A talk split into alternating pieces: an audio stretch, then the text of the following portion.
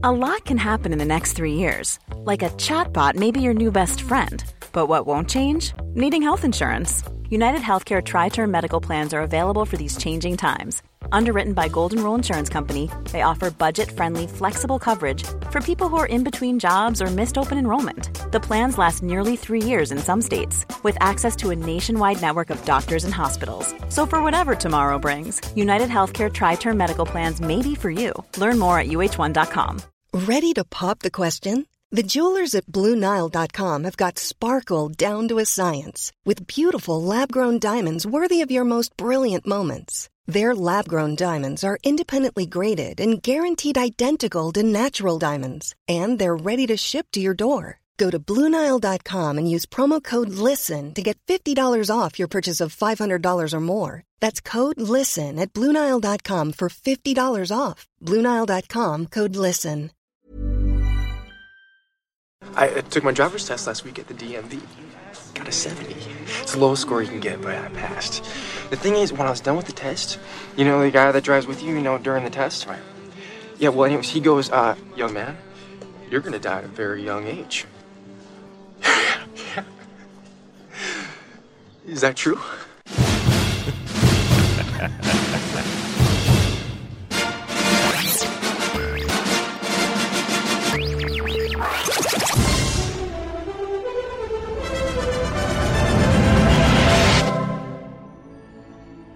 Where's Todd? This is Filmsack.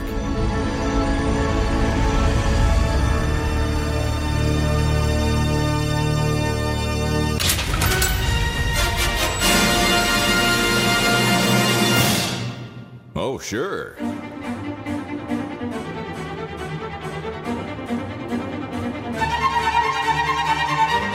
Hello, filmophobes. No, film... Filmophobes. I'm so scared of films. What's the word? Film lovers. Film lovers is what I meant. Filmophiles. Cinephiles. Cinephiles. Okay. I don't like that phrase either. You don't like files at the end of things. Cinebites. Yeah. Cinebites. There you go. Perfect. Wait, aren't those like Pinhead? And yeah, they are. Okay.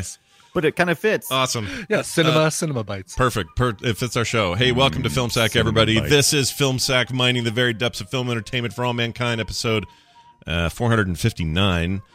And did I say we're mining the very depths of film entertainment for all mankind? We sure are. And there's you'll have to pay extra royalties if you say it twice. Yeah, that's true. Let's get right to it. I'm Scott Johnson, joined today by Brian. Always poo before you fly, Dunaway. How topical, right on, Scott. Oh, hi. Before I start, I would like to preemptively apologize for discussing certain bodily functions that are typically off the table in ordinary times. But these, my friends, are not ordinary times. So from the top... Oh, hi. Sorry, guys. I know I'm running a bit late today. I had some trouble with the usual pre-show Duke. Oh, wait. Can I say Duke? How about Dookie? That kind of takes the sting out of that word. Makes it a little more palatable, right? Oh, please tell me you guys take a pre-show Dookie. Do you really want to be in the middle of a show and get like that runny stank? Oh, humanity. Anywho. What?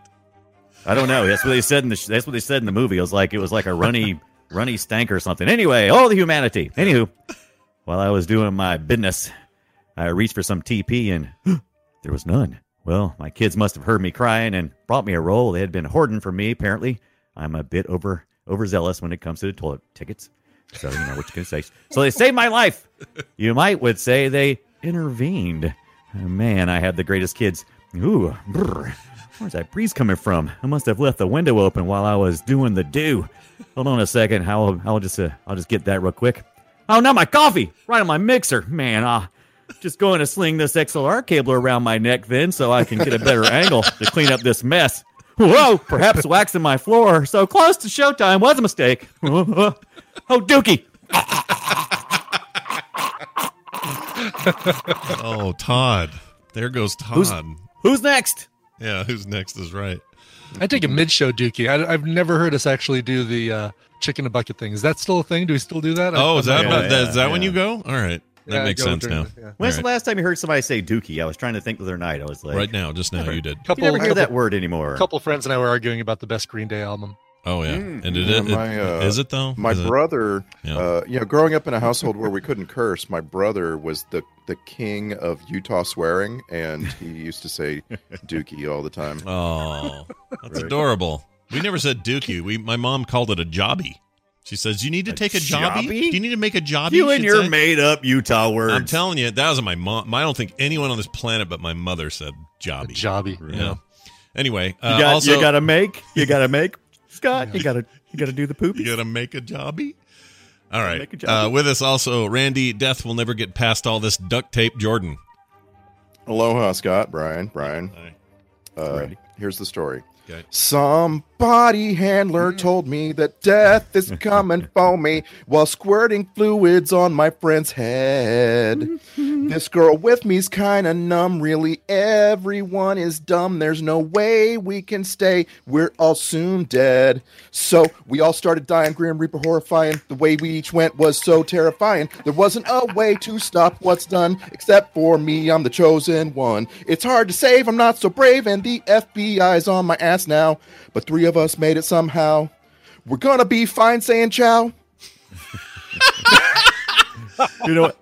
My favorite part of that was trying to time up the snapping with Skype or the Discord delay. I didn't realize snapping at a time ain't working. Yeah, it really was off. We did this the other day, me and Ebbett. We were like trying to figure out how the Backstreet Boys all synced up. Yeah, how they were all in sync when they did that live recording. Yeah. Oh, I love that. How the Backstreet Boys were in sync. That's good. Uh-huh. Ah. Yeah, see how I changed it up? That's pretty good. All right. I enjoyed that, Randy. That was very good. I like that. Very good. Extra points today. Also with us, and finally, Brian. He's Agent Ween. I'm Agent Shrek Ibbett. Agent Ween. All right, guys, I need to tell you something. You know how there's this thing where if you avoid a terrible tragedy, somehow fate follows you to make sure that your destiny will eventually be completed? Mm-hmm. Well, something weird happened to me last night, and because we all avoided the same horrible experience, I think it's going to happen to each one of us one by one. So I got done watching last night's movie, Final Destination, and afterwards, we still had a little time, so I decided to start watching something else. But just then, the lights flickered and a weird shadow appeared behind me that I could only see in the reflection of the TV. I could just feel some sort of weird presence in the room. I tried selecting different things, and Netflix, nothing happened. I tried Hulu, nothing there either. Disney Plus, Apple TV Plus, Shudder, HBO Go, HBO Now. Oh my God. Finally. Nightmare. I tried Amazon Prime, and it would only let me select one thing. Guys, it made me watch Dracula 3000. Oh, no way, man. Fate was there. That's amazing. By the way, there was some confusion. I'm glad you brought this, the idea of confusion up, the concept of confusion. Mm-hmm. There is a movie called Final Destination, and then there's one called The Final Destination. Right. And there was the same series. It is, but there are people who were like, oh, which one am I watching? And I got there were some emails and some tweets and some other stuff, and then even we started talking about it.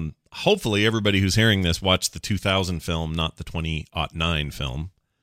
Right. Right. The older film starring Ellie Larder and Sean William Scott as the only recognizable. You know, I don't think it'd be that tragic because I think you still pretty much watch the same movie. You'll still get entertainment from this podcast. Well, let me ask you this: is the Final Destination like a reboot, or because that's usually what you do when you do a name like that? It's part for the 3D one. And I recognized a couple of the elements that were similar. I mean, it's all the same movie. I mean, it's just a series of what happens when you avoid death and it comes for you. Well, I thought there was already a 4. Is there not already a? Oh no, I guess 4 is the Final Destination. Then they went back to Final Destination 5. Yeah, right. Yeah, they got rid of the again. That's right. Weird. That's weird. That's a weird thing. Did. How soon are we going to be done with this situation where when we do a reboot, When Hollywood does a reboot, they drop sequel numbers, they drop all sorts of things and make it this confusing thing like, I don't know, is this new Rambo film part of, where does this go in the order? Or what about this Rocky Balboa? What's this? So this is a thing for creatives, like people who create things. There's a point past which they don't want it just to be another incrementing number.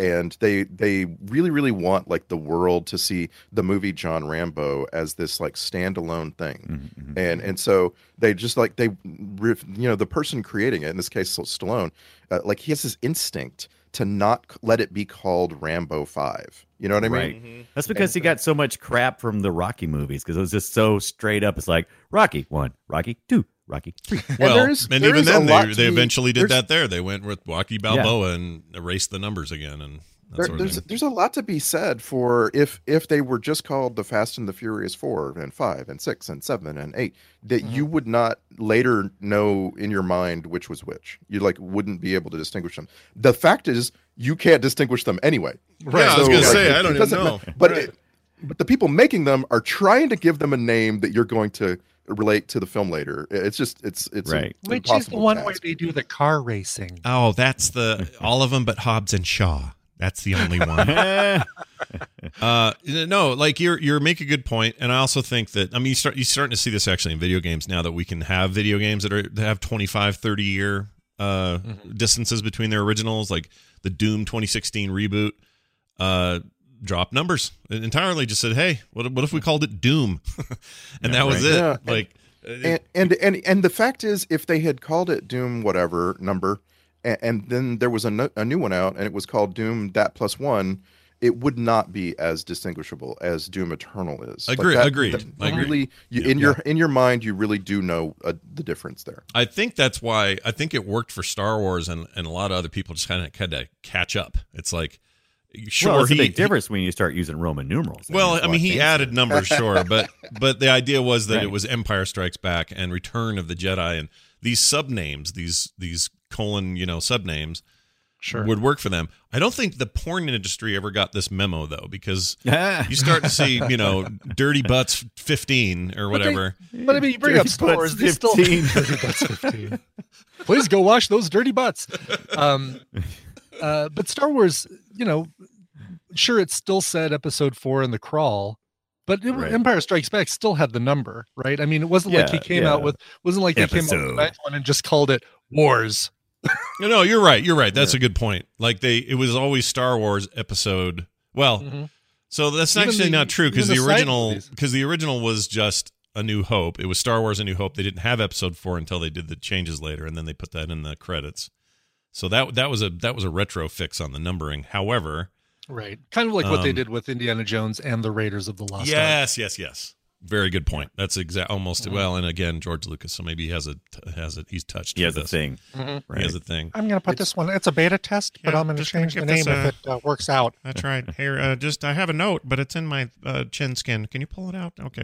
Chin skin. It's terrible. It's a Post-it. I dropped a Post-it in my third chin. Anyways, so the point is, Final Destination. That's the point. And 2000. Yeah, this is the original. Right, a young cast that they did largely went on to nothing else. But I thought they did a fantastic job, the whole cast, considering that the whole concept is to act scared or act crazy based on nothing. You can't see it. The invisible killer. Yeah, exactly. It's the invisible killer. Yeah. Right. So I think these guys I thought they were going to play up more of this. In fact, I'm going to call the chick in the bucket a little bit of a plot thing, because I thought they were going to play this up more that, it's the kid who's doing these murders, because by the time the teacher died, she had a knife in her chest. He had held it and put his prints all over it. And they made a point of showing his shoe marks. And so we know that he's a suspect, but they don't really follow that through. They don't really do a little bit, because you see Billy, Sean William Scott, say, dude, the fire caramelized her blood. Don't know if that's really a thing. Caramelized her blood, and they could see your shoe prints, and they found your fingerprints on the knife. So, the police were aware that he... I love that character Billy was apparently involved in the fastest investigation that has ever happened. That's right. Yes. It must have. That whole investigation must have taken place within an hour of explosion. Absolutely. The police brought Alex's fingerprints to the crime scene. We pretty much think it's him. So if there was a twist that turned out to be that it was an individual and not just a stalking death, I definitely think the Billy Hitchcock character played by Sean William Scott was our most likely suspect, as he's always riding around with no purpose on that bike, no purpose or point to travel other than to show up conveniently at every death. Well, he's your high school ding dong. He's like your right. He's that guy that's eating too many Whoppers while he's in the plane waiting for it to take off and looking around. Almost, going, yeah, he's almost your Spicoli or your yeah. He's a he's one pot cigarette away from being your Spicoli. But he's also portrayed as super dumb, and if you ask me, he got the worst death, man. Jeez Louises, like at didn't least, half your head. His death was very, very fast, and that's the way you want to go. Like if you're gonna look at this movie as a bunch of so death is really incompetent. Like the Grim Reaper sucks at his job. Yeah, right. The Grim Reaper apparently cannot just reach into your chest and squeeze your heart and kill you. Right, the Grim Reaper has to trick you into some sort of gruesome end. He's a master of the elements is really what death is in this. He's like an airbender. He's like bending air except he's not bending air. He's just bending like appliances and sheetrock and shit. Just stuff. Right. That's right. And I kind of like it. I like that he has to be stealthy. Like he's the death has to be stealthy up until the point that he just doesn't give a F anymore. He's all like, I'm going to slowly let this water out and I'm going to slowly blow this. Yeah. He's kind of the dim reaper. He's kind of the dim reaper. Very good. And he also has to, one of the things that's the silliest things about this movie and maybe the series, but also one of the things I think that makes it work so well is it has to live by a certain rule set and the code.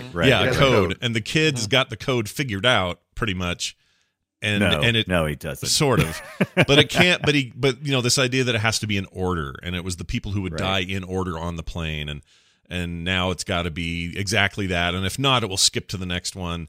That's a fun premise that you can just do all sorts of crazy, stupid stuff with. I love that we're dealing with clairvoyants and empaths because that's what we're really dealing. But he's clairvoyant, and then Clear, by the way, the weirdest name ever. I could have sworn her name was Claire. Oh, I know. I thought so too. And then you look it up, and her full name is Clear Rivers. Yeah. Clear Rivers. Yeah. Okay, so she's an empath, so she's picking up all this stuff. Mm-hmm. Yeah. She had hippie parents. I almost feel like this could have been what the New Mutants should have been. It's like that horror kind of. They got special powers, and they're fighting. You say should have been. It's funny you say that because this is the weekend we would have seen. Finally. Right. Oh, was this the weekend? Movie. This was it. Yeah, this was going to be the. It finally. That's why it's on my mind. Finally settled on a date, and finally we're going to release it, and then after years, we're going to do it. Yeah, their final destination was this weekend, and they couldn't. Right, exactly. Well done. Did you stand up and cheer when the tag on the bag said "Final Destination"? I was like, yeah. No, but I got excited when Trent Reznor sang the words of it. Mm-hmm. Oh, that was good. Actually, was that Trent Reznor? For me, it was spotting. It was spotting Canada that made me so happy throughout this movie. Oh yeah, that was good. Every little way that Canada bled through. Their story, which is allegedly set in the States, made me really pleased. Yeah, I really want to come back around on like what this movie was about because like we kind of skipped the whole point, right? Which is death takes you, right? So like death is a real entity that comes and gets you, and everybody seems to be okay with that, including our incredibly wise angelic black man who is our chick in the bucket. Tony Todd, or are you talking about Tony Todd for sure? Todd, yeah. He's Candyman. He's useless in this thing. My God. He's useless, but maybe not because according to the Wikipedia, full name William Bloodworth, great name for a medical examiner. He apparently is the devil, and he's kind of the through line through the entire series, with the exception of The Final Destination. But like he and Ali Larter both appear in Final Destination 2. His voice is in Final Destination 3. All of them appear. Every Survivor. Movie's characters appear in Final Destination 5, I guess in flashbacks. Oh! I didn't realize they tied them that close together. I figured there's just different people. Part everywhere. 5, where we finally answer all your questions. Yeah, right. But nobody appears in 4 that's appeared in a previous movie. Yeah. Everywhere else is kind of referenced before. Well, it's kind of like Halloween. What was it? Halloween 3 that was off the rails. That was the one that just did not feature any real ties to the previous movie. Kind of like Troll 2. Yeah, a little like Troll 2 was its own new thing, but. Yeah, and garbage at that. So our hero, everybody's a teenager except for one teacher and our some other like one-time thing. FBI guys obviously aren't teenagers, but this is a movie about a bunch of high school seniors, and our hero is poor man's Alex O'Loughlin, and can a poor man not afford Alex O'Loughlin anyway? Yeah, right. That's exactly right. Oh wow, we don't even have that kind of budget. All right, think about it. Who has made more episodes of a TV show in the last 10 years than Alex O'Loughlin? It's incredible. Yeah, it's got to be. Well, I guess Scott Conn would be the answer to that question. Anyway, yeah. Our hero. Has a premonition, right? And right. it causes he and a bunch of randomly selected people to get thrown off a plane. That scene is the most interesting thing in the whole movie. Yeah, and yeah. I wish it could have gone on a lot longer. Yeah. Because that the movie never gets as good as this scene where our hero, a teenager, has a premonition, right. and all kinds of people get wrestled off of an airplane. It's a very early inciting incident that just is it ratchets it up. I felt the pressure the entire way through on this film, and I love that. I miss that in some films. Yeah, and I wish they would have carried it through more of the movie, because the rest of the movie was just like spider sense instead of actual premonitions, you know? Right. I would have liked more of him going, I don't know, maybe that would get old, but just living through one of the deaths again and then realizing, oh my gosh, it's about to happen because I just saw the whole thing happen again. There's something fun about that. I would love M. Night Shyamalan have taken a stab at this, but then at the end they would have said, okay, you can't write the ending. We're doing the ending. Somebody else is going to do the ending. I would like to see him all the way up until the point before the twist. All right, let's get it out on the table right now. You did or you loved or hated the ending? Go. Who? Somebody. I hated the ending. But I also I'm okay with it because this movie adhered to the template that I loved when I was a teenager, which is the few survivors that you do have, you think it's all over. They're sitting around sipping tea at what's supposed to be France or where the hell they're at now. Right. And then, the freaking giant sign swinging down and he's going to die. It's like, oh, and we're going to leave everything there. Like there's something about that I love from a campy standpoint. This is Krueger, right? This is Freddy Krueger sticking his arm out the door and grabbing mom by the head. Ending Carrie's hand reaching from the grave, and it's all that great way. By the way, go ahead. It shows you how the French film commission is divided up into provinces, that they didn't hurry over to Montreal, to Quebec to film the France scenes. They just went back to Victoria. Because they were stuck in BC, most of the film happens in Vancouver, but the outdoor restaurant scenes, the one where the girl gets hit by the bus, and then the one at the very end are in Victoria. You can totally convince American that you're in France just by a little outdoor bistro. It's like you're in France. Oh, look. Oh, there's a guy playing guitar, but he looks French. He must be in France. And then throw a mime in there, and you nailed it. Right. Yeah. Oh, this cheese is delicious. Yeah. Oh, would you like a baguette? Yeah, you want a baguette with it? Hey, is that a lady with hairy armpits? We're in France. This is amazing. We're in France. Oui, oui. That's great. But like Randy, to your point, I think the ending sucks as a rule. But as a rule, it's a fun trope, and I like it because that's what this movie is. I can't believe how much fun I had in this film. I didn't expect it. I expected this to not age well, and in some ways it doesn't. The acting's not great. The hairstyles are all very late 90s. Everything just kind of strikes me as kind of old. But it has all the right ingredients, and I'm genuinely excited to watch the rest of these. It's the first. It was. By the way, I want to call out the weird cameo that I recognized. In that last scene, there's a guy standing on the street playing a guitar, and they really focus on him. And that was Lieutenant Gaeta from Battlestar Galactica. What? Ah, interesting. Oh, really? Really? Yeah. That's cool. He was also in Watchmen and some other things. Like, he's not an unknown actor, and it was just so cool. That he would have been then. Like 2000, nobody knew him, but but yeah, he's in all sorts of stuff now. I was gonna say, in the sequel, so in 2, I haven't seen. So okay, sorry, let me back up. The only part of this I've ever seen is the plane part, and I don't remember in what context I saw it. Previous to this viewing, it was like I saw half of it on DVD or something, and then we had to leave or whatever. That's the only memory I have of it. And so this is my first true watching of the full thing. A bunch of people on Twitter are telling me that 2 has the greatest death scenes in the whole series. Yeah, 2 is way better with death scenes. The tension is not as good, but the thrills are better. Yeah, like you're really getting tense. Yeah. Like that is what this. I mean, that really it's basically what this movie is all set up to be. Because the Saw movies are torture porn. The Scream movies are parody of previous horror movie kinds of things. This is basically what is the most intricate way we can kill somebody. Right. What's the Rube Goldberg machine of death? Exactly. That we can figure out. Yeah. Yeah. Right. I think that sounds right. So is 2 just more Rube Goldbergian? Not as much. It's more like death has gotten swift, and it no matter what quick decision you make, you're gonna be you just know it's not. It's almost like somebody. But death never figures out how to just like use a virus or give you organ failure. Death is just death comes faster, but he's still stupid. But no, death is not stupid. Death is just trying to make a point. Right.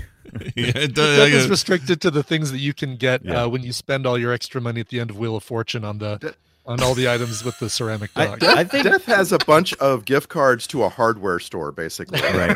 Death works at Bed Bath & Beyond. Yeah. Right. I think Tony Todd's, he kind of puts it where it's at. He's like, yeah, you can escape death. Congratulations. But death is going to take it personal. And as such, he's going to make it the worst possible. He was going to be all kind and easy going on you. Like, you know, it's going to blow you up really quick. You're out of here. But no, you're not playing the game. Oh, now you're going to get, I make an example out of you. Yeah, sure. But the movie does ask or sets it up that, all right, if death misses you in the order that it was going in, right, it's going to skip over you until it's back. And then it's going to come back around. Like, is it like a census taker that, oh, nobody's home at that house?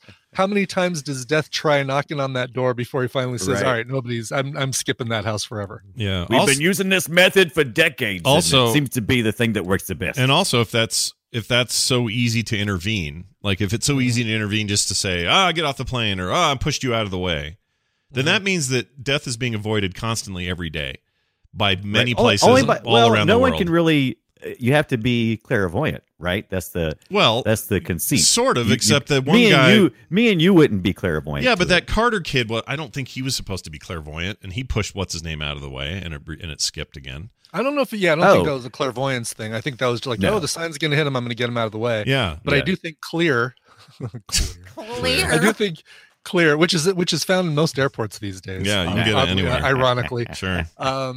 I think that it's implied that the power transferred over to her because she saw the bus in the reflection before the accident. I thought she was picking up his powers because she was such a empath. You know, she was starting to pick it up. She was actually starting to see a little bit. He had opened her eyes. I guess so lightly. Either that, or she was already sort of force sensitive, or whatever the hell this thing is. I don't know. I think it just transferred to her. He couldn't see it anymore. It transferred to her, and now she has the power. Yeah. All I think I didn't like about his little theory, and I started to try to figure out the theory, but I just didn't feel like doing it. I just stopped. But Alex, our main character here, he was like, "Oh, the order is different than I thought it was because I moved seats." And I'm like, "But weren't you going to do that anyway? Mm-hmm. It wouldn't have mattered. So why are you trying to throw some kind of twist that's not twisty?" Also, if you're going to establish an order of deaths, an explosion is probably not the most obvious way. Right.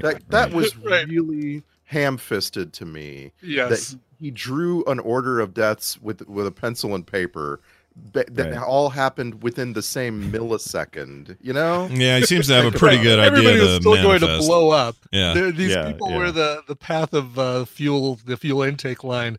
We're gonna die a half a second earlier in that order, and that brings up another whole point. Like, great, you got all this stuff mapped out. We know where everybody is. Well done. But he's so mathematical about it. Maybe this is on purpose. But everybody seemed not shocked enough when one of their friends died in a horrible way.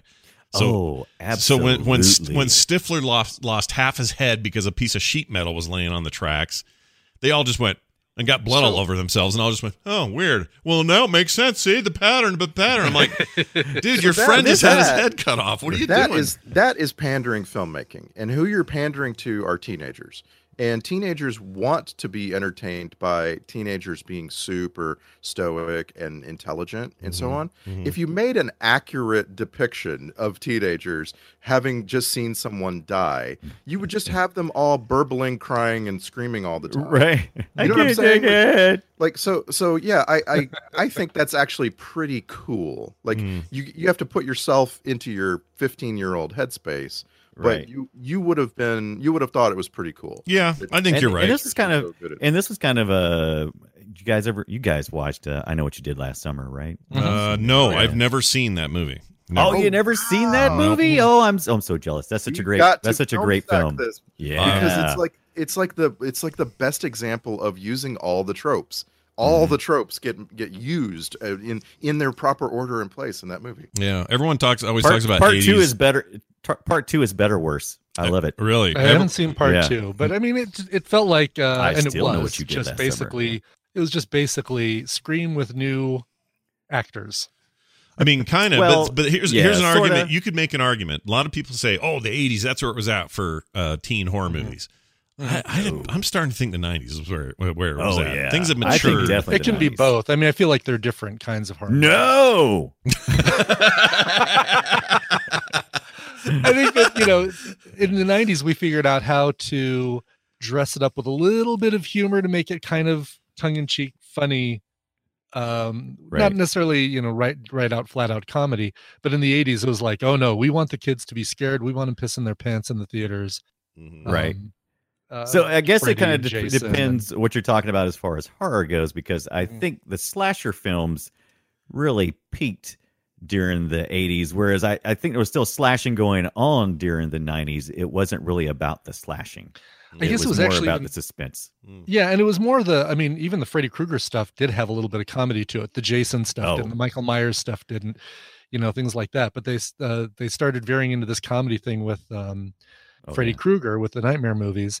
And it's like they forgot about that until the 90s and said, oh, yeah, that comedy thing worked out pretty well with the Nightmare movies. Could we do that again now? Comedy horror is my favorite. Comedy horror is agreed. My absolute favorite. Yeah, I couldn't give two craps about Friday the 13th movies, but I do like when it takes a lot more work and it's a lot more clever to try and fit comedy into your slasher film.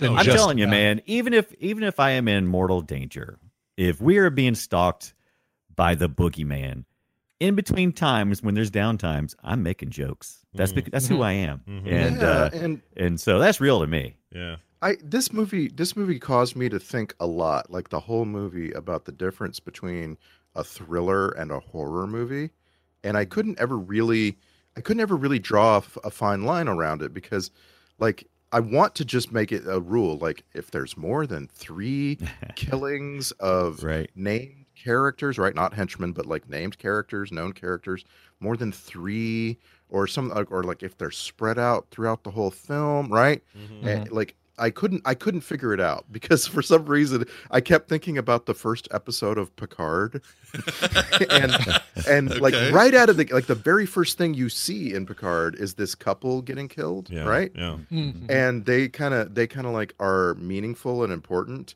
and I'm just like, is Picard a horror movie? No, it's a thriller without a doubt. It's a thriller. Yeah, that's what they're aiming for, sure. I mean, the first thing you see in that movie is him playing chess with fake data, but yeah, you're right. Sure. They get around to it. Fake data. Yeah, fake data. By the way, Picard is also features prominently in my whole discussion about whether or not you can call this a TV show. I just feel like it's a 10-hour-long movie. You know what I mean? Yeah, like, it's just... I've heard multiple people. I think even Ibbett said this because you finished it. I haven't totally caught up, but if you watch it as a single binge, it's like a long TNG episode with really good, production value. Like, right, and that's what it's missing. I think what everybody wanted was some standalone episodes where Picard is traveling to San Francisco and gets in a little adventure, and then That's what the Orville basically is, or was, or is going to be. It's eventually coming back to Hulu, right? Is that what I hear? Yeah, Hulu bought it, right? Isn't that I'm curious. I'm curious what each of you thinks of when I ask you to name your prototypical thriller movie. Like when I say it's a thriller, what's the movie that comes to mind? Silence of the Lambs for me. Oh, really? Yeah. I would say, what's the one where Will Smith is running from this Enemy of the State? I always think of that when you say I'm with Scott. You guys kind of named horror movies for me. With Cape Fear and Silence of the Lambs, especially Silence of the Lambs, though it's not a gory, it's not a horrible gory film. Yeah, there's the murder that happens in the with the guard and the pulling the face off and Hannibal Lecter wearing the guy's face, blah blah blah. But the object isn't to most of the killings come at the end, right? Because it promises the killings. Right. If you're kind of waiting for things to happen or you're scared because of the things that might happen, it's a thriller. If you're scared of the things that are happening, it's horror, in my opinion. That's I'm with Ibit on that. That's an interesting way to put that. Yeah. The prototypical thriller movie is The Game, starring Michael Douglas, episode 124 of Filmsack. Sure. That like there promises of death. Would you call that psychological thriller though, Randy, or would you just call that thriller? Because to me, that one straddles the. If there is a line. I don't want to chop up these genres. Don't do that. Yeah, you can do it with anything. That's a good point. Psychological thriller implies that some of what's going on, some of what makes it scarier, is happening in the main character's head, and The Game is a great example of that. Versus Enemy of the State is probably not a psychological thriller as much as it's just a chase or an espionage thriller or there's psychology in it, but it's not the main emphasis. You don't feel like the one character is getting tricked or he's in a game, like literally the game is, and so you never know who to trust or whatever. It's more of a I don't know who to trust because the government's out to get me. It's a different kind of trust problem. I don't know. For sure. I don't know why it feels different. It just does. But I mean, this thing falls into two categories. This movie, Final Destination, to me is horror movie. Teen slasher horror movie style thing, not slasher, but you know what I mean. It is. It's a slasher. Yeah, film. It's just it doesn't have a slasher person like a. Yeah, I always think of slashing really going on except for Billy. The Grim Reaper is a slasher. Yeah, we'll call it. It's close enough. He's got a slasher tool. Well, teen horror, we'll say, and then the other thing it tries to do is this plays this what if thing. I like when movies do this. They're like, well, what if this was a thing? And I like that. I like playing in that playground. It's fun. Right, and they had a moment that you always have in these movies where you finally you're seeing some odd things happening, and so you call all your friends and you have a what if meeting, and it's like, what if this is happening right now? And no, you're crazy. No, just hear me out. Trust me. Yeah, how many times have you had that conversation with a friend? Right. That's true. By the way, one thing that I really enjoyed about this movie, and I don't see it in movies is. Often as I used to, and they do this in thrillers a lot of times with the audio. It's muted audio. The only things you really hear, you don't hear a lot of background noises going on. You only hear the people speaking and a few very intentional, clear elements. It's like a really limited palette of sound, and it makes you feel. Trapped. You're talking about when when they're having their feelings of foreboding, like something's coming. Right. Mm-hmm. Yeah, it's a pretty nice effect. Yeah, even in the beginning, it's very. It's even in the very very start of the film, it's just so quiet, except for like I said, very isolated sounds, and it makes you feel uncomfortable. It's like this feels unnatural. Something's not right. What's the thing called where? This isn't related so much, but I'm just curious about it because I see it in everything. But what's the one called where something catastrophic happens? It's usually an explosion or almost always an explosion, actually.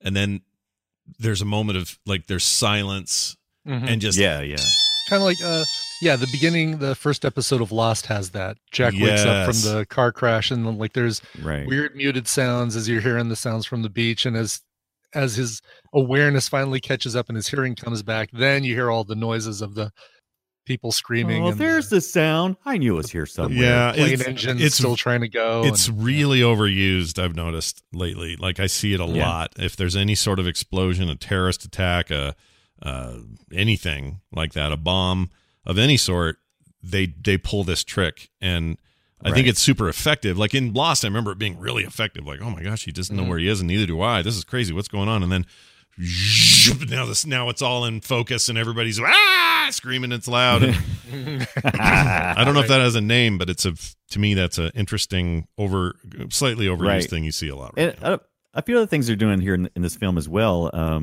They also, during some of the scenes, they skewed the sets just ever so slightly, so you feel uncomfortable. Mm. I don't know if you guys read about that in the trivia. No, but I need to go back and watch it. I didn't notice it while I was watching it, so that's a good thing. I did notice that I always felt uneasy. So what do you mean skewed? Like the angle they were shot, or the actual sets were built? The angles they were shot, maybe some of the placement of objects in the room. I don't know if they actually went and made the walls, skewed or something, but I read, like I said in the trivia, that they did do some skewing in the shots, either physically or through the camera, that was to... I could see that, because the whole idea felt like a puzzle, sort of. It was like... When she was in the kitchen, the teacher, and getting her vodka out of the freezer and all that, I was thinking, I love how she just threw the tea. Yeah, right. She just threw it out because of the logo of the high school on the front, right? Yeah, And then she decides she's just going to drink vodka out of the same container. Right. Exactly. Like, tea freaks me out, drinking out of this thing. But the vodka's fine. Vodka's good. Vodka's good. I just love the idea that she keeps her vodka in the freezer so that it's ice freaking cold. Oh yeah, yeah. Like, kind of. Who doesn't? Yeah. Do you not do that? Is it not? Does it not freeze? But then. No, vodka doesn't freeze. And this is a funny story. I have a friend named Cliff who invited us over for dinner, and he's talking about his young daughter, 16-year-old daughter, Amy. Mm-hmm. And he says, yeah, we finally figured out that Amy had been slowly drinking the vodka out of our freezer, because we pulled it out and it was frozen solid. So she was drinking the vodka and replacing it with water. That's funny. Putting a little bit of water in there to keep the bottle as full as it was. That's great. What a great story. Sorry, Randy, you were onto something when we got excited. I was just laughing that you would pull ice cold vodka out of a freezer and then pour it over ice. I don't know why. It's like the whole point need this to be colder. The whole point is that vodka is crap, and you keep it so cold that you can get it past your own taste buds. Right. But I don't understand why she went from a hot drink to a cold drink. I'm like, what is wrong? Oh, there's that too. You've totally broken. Yeah. You've totally broken down. Yeah. Totally but it was also to set up the death, obviously. The death. Oh, right. Yeah. Death really hated her, by the way. I don't know what she did to Did death, not but, like ooh. Her. But that's what I mean about the puzzle element. I love the puzzle element of I'm looking around the screen looking for the stuff that's going to happen. Mm-hmm. And they're misleading me with this and that. I was like, oh, CRT monitors, always bad. What's that going to turn into? We weren't even supposed to use those for real in real life. What's hers going to do? And then having it blow its glass out and get her in the neck, and then her stumbling back, and then all the ways to survive. And I'm looking around the room going, okay, what can you grab? What can you do? Oh, don't go near those knives, because I know what that's going to turn into. And boy, those knives were not playing the laws of physics, but anyway, whatever. No. It was really fun to watch. They would just all landed on her handle side down. It's not like a cat where they could change to land point down. Well, even if it had, it wouldn't have gone straight in and then sunk into her heart. Like, it would have gone... Right. It would have gone tink, punk, off to the side. You would have bled a little and had a cut, and it would have been scary, but you wouldn't have gotten freaking impaled. Right. Give me a break. Yeah. Right. Stupid Todd. Is this after Todd was dry shaving, I was like, you deserve to die, you weirdo. Don't dry shave. I have a little tiny hair. I'm just going to darn it. Right. It's going to dry shave with the rustiest, grossest looking straight blade I've ever seen in your life. Dumbass. Does anybody, any one of us, have those that clothes hanger thing in their bathroom that strangled him? You see in hotels, cheap hotels. I don't think so. No. I have the similar thing right behind me, which is the strings that draw the curtains over the windows. Oh yeah, really, those things are such a choking hazard. And I really connected with this method of dying. Oh yeah, man, death could be behind me right this minute, wrapping those things around my neck. They're slowly wrapping it around. Yeah, that whole thing was swinging around his neck. I was laughing out loud at that moment. But I knew I was in for some fun because that's what these movies are supposed to be. I can't take them seriously. And then the soapy tub. I mean, because he kicked the bottles and the soap was all in the tub, so he couldn't get any traction. I'm like, oh my gosh. Yeah, that was really basically good. Thought of the death and all right, what are ways that he'd be able to get out of this? Great. How do we stop that so that he can't do that? Yeah. Right. But I want to bring up the Stealth Bus because this feels like one of the first times I remember seeing Stealth Bus make its appearance. Prius buses that creep along. Prius buses that don't have any sort of motor sound until they hit you. Yeah, those are great. It's like we always talk about planes that do that in movies. Like suddenly there's a plane over your head, and like a soldier's going, What's that? You hear anything? No, I don't hear anything. And then he glances up, roars, like, come on. They're not traveling faster than the speed of light or helicopters. This is often a helicopter thing in movies. But yeah, that bus and the bus he almost got hit by. Both of them were like stealth Prius buses that weren't making any sound. Yeah. Somebody made a supercut. I'm going to try and find it after the show and share it online or something. But somebody made a supercut of all of the recent TV and movie tropes where that happens, where a bus comes out of nowhere quietly and kills a main character as a shock value kind of stuff. Well, at some point, go ahead. For me, it is abso-freaking-lutely Brad Pitt in Meet Joe Black. That is the pinnacle of that trope. Oh, I don't remember that. Brad Pitt doesn't just get hit by a car that is coming right at him. And he's not looking. Brad Pitt is standing in the middle of a street. They didn't, at least when Sam Jackson gets eaten by a shark, he's not, swimming with the shark. He's like standing outside the pool, right? And the shark has to come out and get him. Sure. In Meet Joe Black, they have Brad Pitt in the middle of the street. You would think he would know he's at risk. Yeah, I don't remember that for some reason. Why did I think he died in a different way in that? But my memory on Meet Joe Black is... he meets Claire Forlani and they fall in love so freaking hard. This is on Netflix, by the way, right now. Mm. And then he's just like, he's all dazed and confused. He's walking away and he can't stop thinking about Claire Forlani. And so he gets killed by... Death takes him by hitting him with a car that he just couldn't hear coming, apparently. Oh, yeah, that happens in lots of movies. Blinded by Love. I mean, all the way back to An Affair to Remember. You're so blinded by that love, you walk into the street, and how many forlorn lovers are dead in the streets right now. By the way, I would like to see sci-fi bring out Stealth Bus. I would like to see a film on just a bus driver riding around, puts in an electric engine in his bus, and just I love that idea. That's the new horror film, right? Right. Yeah. I'd watch that. Yeah. And then at the end, he gets hit by stealth train. Like the bus gets destroyed by stealth train. These are great ideas. What are we even doing? Why are we making a podcast? Why aren't we making movies? What's our problem? Yeah, exactly. All right. I have another trope here. Go ahead. What? I haven't even played it.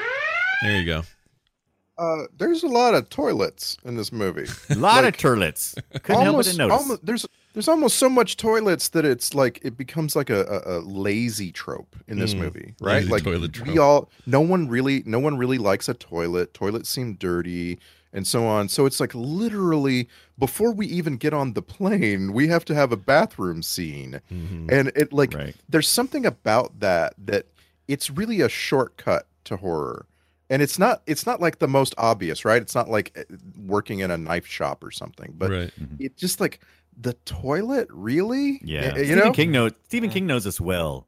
You'll find a lot of toilets in Stephen King stuff. I think it's because it's you're vulnerable. It's a vulnerable place to be. I think that's why it's we all heard the poop monster stories growing up, right? I mean, Well, it's that, but also where are you at your most vulnerable in your everyday life? When you're on the can, nobody wants to be there. Nobody wants to look. No one wants to see you there. It's nothing pleasant about it. I mean, pretty much, if you're in the middle of a Duke, I mean, you're not going to do nothing. I mean, somebody can have a knife at your neck, and it's just like, I can't right now, man. I'm that's great. BM's happening right now. Sorry, man. I'm sorry. I'm curious if Scott does I'm about to get on a plane. I'm going to poop.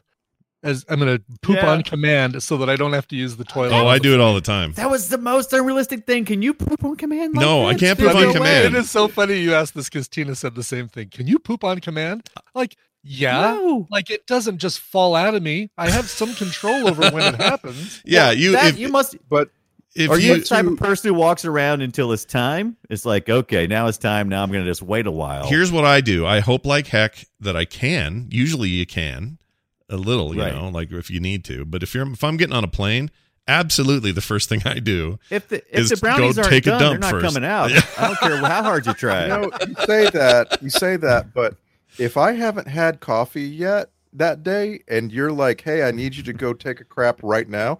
Give me a cup of coffee, and I'll make it happen." Yeah, I promise you. Yeah. And I always wonder about someone like Scott. Like, what if, if you don't have coffee every day? And then you do have, like, in a moment of panic where you need to poop, because that happens all the time. Sure. You know, like, what if Scott had a big grande Starbucks latte? Like, I'll bet you that would be the best poop of his life. Well, here's what you do. Taco Bell mild sauce can do it, too, by the way. Yeah, that'll get you. Packets of mild sauce. Yeah, just eat those out of the car. The hot doesn't do it. The Diablo doesn't do it. The fire doesn't do it, but mild sauce. That's amazing. So Final Destination for Scott's going to be poop related. Here's what you do. For sure. I'm telling you, because I can't stand coffee. It's gross. Let me tell you what works. Let me introduce you to my little friend known as psyllium husk. You ever heard of him? Oh. He's a plant fiber, baby. Plant-based fiber. If you're having a rough one, guess what? I got an answer. Psyllium husk. Take 2 or 3 of those little dry pills in the afternoon, and boom, you're ready to roll. God. But anyway, it's not our fault that this movie brought up this subject. We don't usually talk about this on. Oh no, the movie definitely delves in there, and it's interesting because I really do think it's playing on a common anxiety for people, which is absolutely. I don't want to be in this vulnerable position. How terrible would it be to die on a toilet? Like nobody wants that. That is the worst thing. Like.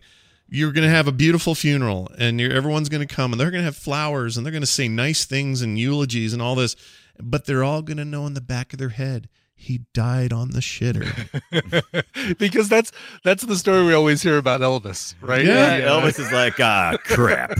Yeah. Like, I don't want to be remembered as, he did put all this great music out. He changed a generation of rock and roll, but he died on the toilet. Yeah, he died on the freaking toilet. Eating a fried peanut butter banana sandwich. This is a really good place to remind people, if you are at home with someone who dies, and I now have known a couple of different people who experienced this. Yeah. It is your job, maybe not to the police. Maybe you tell the police the truth about the disposition of that death, but it is your job to tell everyone else in the world that that person that you're at home with who died in bed asleep. Peacefully. Right. That's peacefully asleep. Right. Please. Yeah. I have a good friend, and her husband died, and he was 47 when he died. It's too young. It's way too young. And knowing him, I'm not entirely sure that it's the truth that he died in his sleep at night in his bed. And I feel bad because that story ends up becoming, she woke up in the morning and he was lifeless. And that's horrible. That's terrible. It is. Yeah, that's a scary thought. But it's better than any other story. Right. That she woke up in the morning and he was slumped over on the toilet. Right. Yeah. Hands at his ankles. Any other story is worse. Every single one of them. So just give us that. Remember, it's just a good life lesson. Keep it in your mind. Hopefully, you never have to tell anybody how your loved one died at home. Right. But if you Saturday Night Live had a great commercial of this catapult system that worked on your toilet for old people. It would fling you onto your bed as soon as it sensed that there was no pulse anymore. That was really a great skit. Oh man. That's gnarly. Is that a recent one? I don't remember. That was a recent one, yeah. Okay. Some of the best things they do are the pre-recorded commercial kind of stuff, and that was one of them. That's really funny. It's just, again, like having someone in my direct family passed away while on a toilet.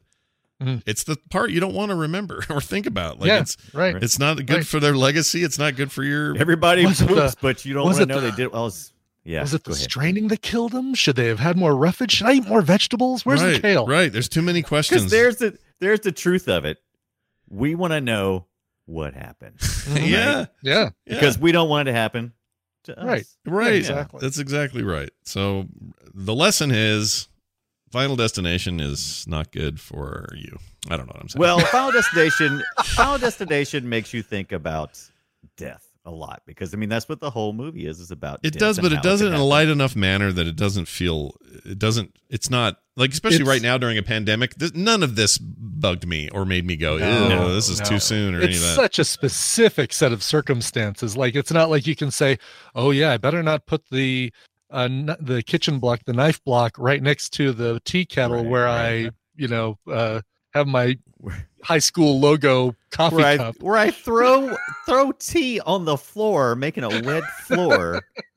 Right. Yeah. Oh my gosh, that lady, she was just living life. I want to, this is going to be more of an audience question, but it also gets posed to the four of us, or the three of you, because I know my answer, because I'm asking the question. Right.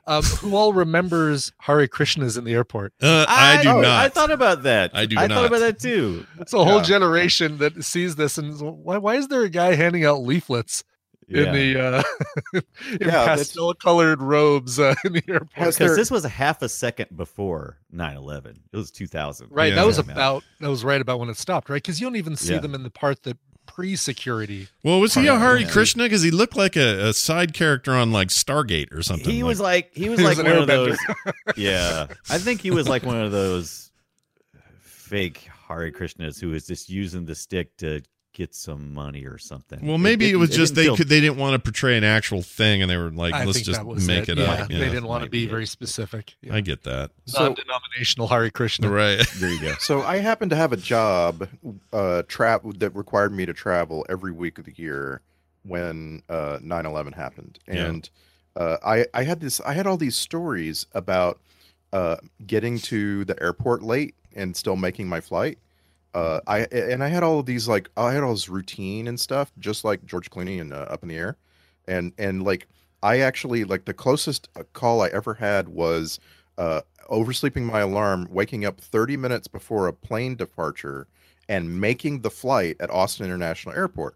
This is before 9/11, and my stories often I would make a joke about how I had to vault over a Hare Krishna on my way to dash onto the plane, because you could do that. And I remember seeing other people running in the airport. Boy, 9/11 changed that a lot. Like, go try to run in an airport right now and not get a lot shot of at or wasn't tackled. It the juice who was loose in the airport? Yeah, it was jumping over. Yeah, over suitcases and stuff. There was a commercial for Hertz. Right? Yep. It was Hertz. I think you're right. Yeah, Hertz. Yeah. I always get that confused with like a luggage commercial, but it was a rent-a-car car thing. Yeah, right. Yeah. The luggage commercial was the gorilla smashing your suitcase. Oh, right. Yep.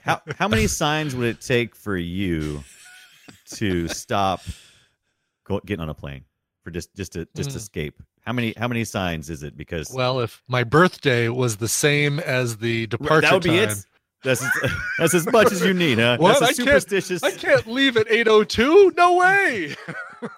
All right, so Ibit high on the superstitious scale. I got you. No, not at all. Brian's the least superstitious person I know, but for me, it would be, what would it be? I'm not that superstitious either, because I'd actually have to really have a clear visualization of, I mean, kind of like what you saw in this, right? Where he had the clear visualization of like three or four things that happened, and then the plane crash, wakes up from that, and then those three or four things happened, and it's like, okay, that actually might be enough for me to say I'm gonna it would only take one of those revelations to come true for me to go, yes, it about one. That's it. It's like Brian would be like, premonition, screw falls off the thing, I'm out, I'm leaving, I'll catch another flight. Wow. I would never notice all these things at all. Like, I'm always half asleep when I get on a plane. That's just a fact. Here's a little fact for you about Brian and planes. Brian's not worried about dying in a fast explosion in a plane. That doesn't scare me. Brian is worried that Brian will survive a plane that like opens up, and then Brian will have to fall to his death and scream and worry about death for however many seconds until I pass out. Why could the explosion have killed me? Exactly. I mean, if I gotta die, go ahead. I'm fine with that. Don't make me see my death for like. I'm 100% with you. Let me die quickly. Yeah. The example of that is Alaska Airlines Flight 261. Right. If you don't remember that, it happened. I don't remember my number. It happened in early 2000, around the same time as Final Destination came out, which is weird. And there's all of these like animations. You can go on YouTube and watch animation of what that plane did before it finally hit the ocean. And that is the scariest thing that's ever happened, as far as I'm concerned. Right. I don't know if I want to watch that. To be inside the plane while the plane is going up and down like a roller coaster. Yeah. And there's one animation that even tells you the G-forces that the people in the plane were feeling. Yeah. And I'm just like, wow, this is real life horror movie.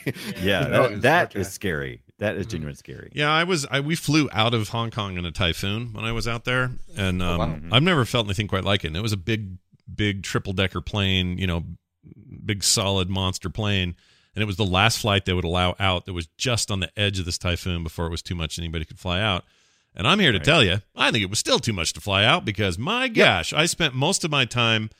It felt like one of those like astronaut trainer planes where they just dive really hard and everyone floats to create fake gravity or anti-gravity. Mm-hmm. That's what it was.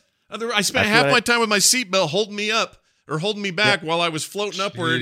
I flew out of Texas. Same situation. Very large plane, and we were the last ones out.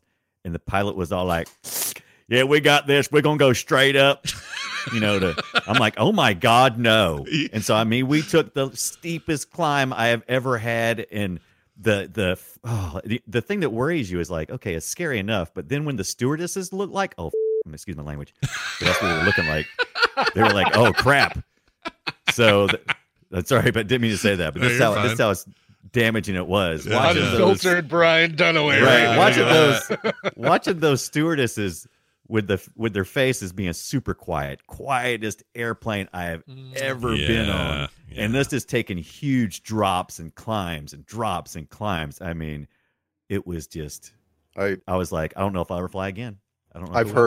I've heard a steward use the F word while speaking because we just a ridiculous, unexpected piece of turbulence while the steward was saying to people, the captain has turned on the safety sign for your safety.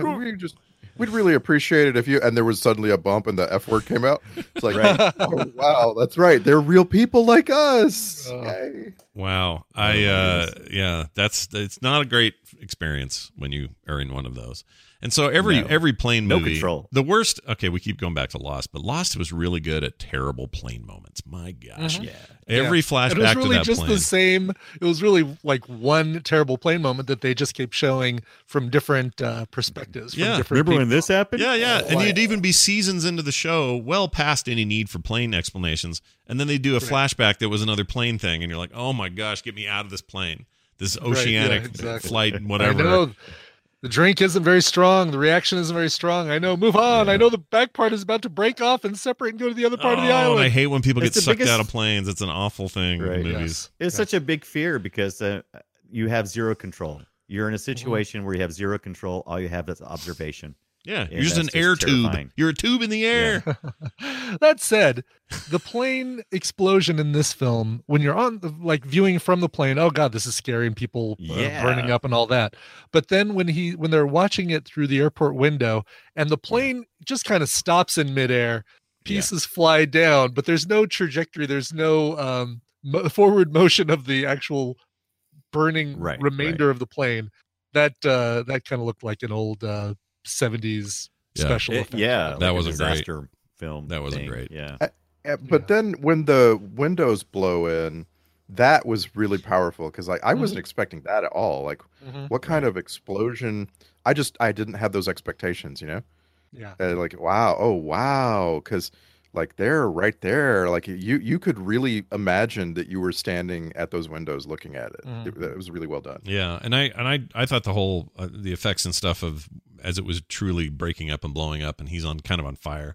That all looked pretty good for that old of a thing, which surprised me. 20 years old, stupid old thing, 20 years old. Trivia says that this is the shortest opening disaster of all five films. It only lasted 2 minutes in total, and I guess the other movies all have much bigger, longer. Jeez, they had to be set up though beforehand. Yeah, right. I mean, this is real easy because the idea of this one is we actually have had real people have a premonition about a plane going down and then getting off, so it's already in our psyches, and so we can quickly accept it that they cheated death by doing this. Where the later films, it was a little more complicated, a little more set up. Yeah. To explain these people and were escaping. But I just want to repeat the 9/11 thing. This film happens before 9/11. There ain't no way those people get detained at the airport right after that thing. They are all scattered to the wind. I promise. I used to come and go from airports. Like it was so different back in the day. So different. You know, like your family and friends would walk you all the way to the plane door. See ya. Have fun. Yeah. You too. Yeah. And Final Destination 2, this was the last of the Final Destination movies to come out before 9/11. All the other ones came after. So we got to decide, are we going to watch these for Filmsack coming up? Or, I mean, maybe not immediately, but I kind of want to watch least 2 and 3. Right. I do. I totally want to. This is the first time I've actually felt this strongly about continuing through a series, and I don't know why. It's not like this is an amazing series or anything. Yeah, it's just, do we want to like put a couple things in between each one? Yes. I'm putting Final Destination 2 on our list about 5 weeks from now. All right. Assuming Netflix? Yeah, Netflix has them all still. That'd be good if we can find out what their expiration is. That might help determine it. But I think that sounds all right. I think it's going to be an all or nothing thing because it's all owned by the same company. Yeah, all of them are just disappear at the same time, sure. Right. Yeah, that's probably true. I hadn't thought about that. Okay, I had a quick music thing. The music played throughout the film was by John Denver. Little too close to the bone. The guy died in a plane crash like 2 years before this movie. That was the whole point. Yeah, I don't think that's very cool. I think that's too soon. I mean, I hope his family got a bunch of money. That was the antithesis of the idea, though. That was what wrote this story was the writer. They could have played Buddy Holly or right. Come on! Oh, do you think those kids would have known? They barely know who John Denver is, though. I'm sure they would have known John Denver if he just passed away a couple years. Well, does the movie La Bamba exist in this universe? Maybe. If it does, then they have all got their Philip Michael Thomas. Is that what his name was? No, Philip. Nope, that's the guy from Thomas. Philip Miami Vice. Philip Michael Thomas. Yeah, I guess. I'm trying to think of a Big Bopper song other than "Purple People Eater." No, that wasn't. Big Bopper, "Chantilly Lace." Okay, that's a good one. Chantilly Lace. And you'll never know it. You'll never be able to identify another Big Bopper song. That is the only Big Bopper song out there. I'm just saying the movie should have been filled. Brian Hyland, I think. The movie should have been filled with songs from people who died in a plane crash. That's all I'm saying. I agree. That would actually have been better. Like Otis Redding, I think, died in a plane crash. The 2/3 of Lynyrd Skynyrd or something, wasn't it? Was it Lynyrd Skynyrd or the Allman Brothers? I think it's Leonard. Definitely Lynyrd Skynyrd. Lynyrd Skynyrd. Number Skimmer. Stevie Ray Vaughan, didn't he die in a plane in a helicopter crash? Yeah, he did. What was the deal there? I don't remember. He went helicopter crash. He was in it. That's what happened. Wisconsin. It was in Wisconsin. That's right. It was right after a concert that my crazy neighbors saw. You know, you make a really good point. The whole thing. Well, he was in a helicopter. Yeah, the whole thing was that. That's funny. Yeah. All right. Anyway, every time I played it, I just there we go. Bell 206B helicopter. Okay. I just felt a little sad every time it happened. Every time I played it. That would be the way to do it, though. I mean, you do, instead of having them hear Rocky Mountain High every time, it would have been a little more clever to actually have them hear a different song by a guy. And so just be on the regular radio, and then all of a sudden be like, wait, did this guy die? No. Okay, Trent Reznor's still alive. All right, okay, we're good. Wait, no, this I mean, part of it is that it just feels lazy when filmmakers take real life tragedy and then just use it as a cheap thing in their movie. I think that's why it bugged me, and it's just because I know what they're trying to do. They're trying to evoke an emotion. Oh yeah, he just died in a crash, just like these guys almost did. And so every time it plays, that's the ominous thing. But and it clues you into the premonition. Yeah, it's just a little lazy to. We'll find out. So John Denver died in '97, and then this movie comes out in 2000. We will find out with Final Destination 2 if they use an Aliyah song. Aliyah died in 2001. Yeah, that's true. Yeah. In a plane crash. Yeah. Yeah. If they use an Aliyah song, then we'll know they're doing something.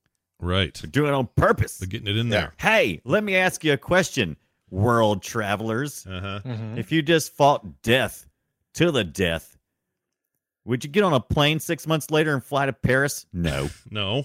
I wouldn't do anywhere near. I wouldn't go anywhere near a plane if I was there. 6 months. Yeah, that's about enough time, sure. Yeah. Can you imagine them? They don't show it, but that flight must have been just white knuckling it. I'm like, why? Why would they do that? That is probably the biggest thing that you can tell this movie was before 9/11, because after 9/11, we were all like, I'm not sure I'm ready to get on a plane. Nah. Give it a little time, folks. We're not getting on that plane right away. Yeah, I think I did fly 2 weeks after 9/11. 2 weeks. 2 weeks. We flew 1 month to the anniversary date to Australia after 9/11. In October 2001. This is that. Okay, so I'm going to actually make a comparison here. That's when you fly, just like when if you're going to eat at a Taco Bell, you do it the day after they reopen after food poisoning. Right. Yeah. That's the best Taco Bell you're ever going to have, and I guarantee you, that's the thinnest it's ever going to be. Yeah. Until 5 weeks later, you start getting slack again. Right. Right. Yes, that's true. Yeah. So you did the right thing. That was the time to go, I think. Like I say, I was traveling every week of the year in 2001, and all of my trips got canceled for about 6 weeks, and then we got back to it. It took about 6 weeks before, people were entirely comfortable and sort of we weren't forgetting what had just happened. It's just that's the recovery time, that stuff's really it's going to be a little like that with crowds moving forward after this stuff starts to abate. We're gonna a good point. I also think it has to do with how close it struck to you. I mean, if you had 39 friends or students and they all died and death chased you down for a little while, going to be a lot more traumatized than we were. I mean, I was traumatized by 9/11, but I didn't have any direct deaths that I was aware of. Like I was hurt as a nation. Sure. I was personally way more traumatized by a car wreck I was in 2008. Right. I was driving and my buddy Ken Miller was in the car with me, and it was the most violent car wreck you could imagine. Like, it was so powerful and loud, and the idiot teenager who hit me spun my car around more than 360 degrees. Mm-hmm. And the 6-disc changer in the back of my car flew hundreds of yards and this kind of thing.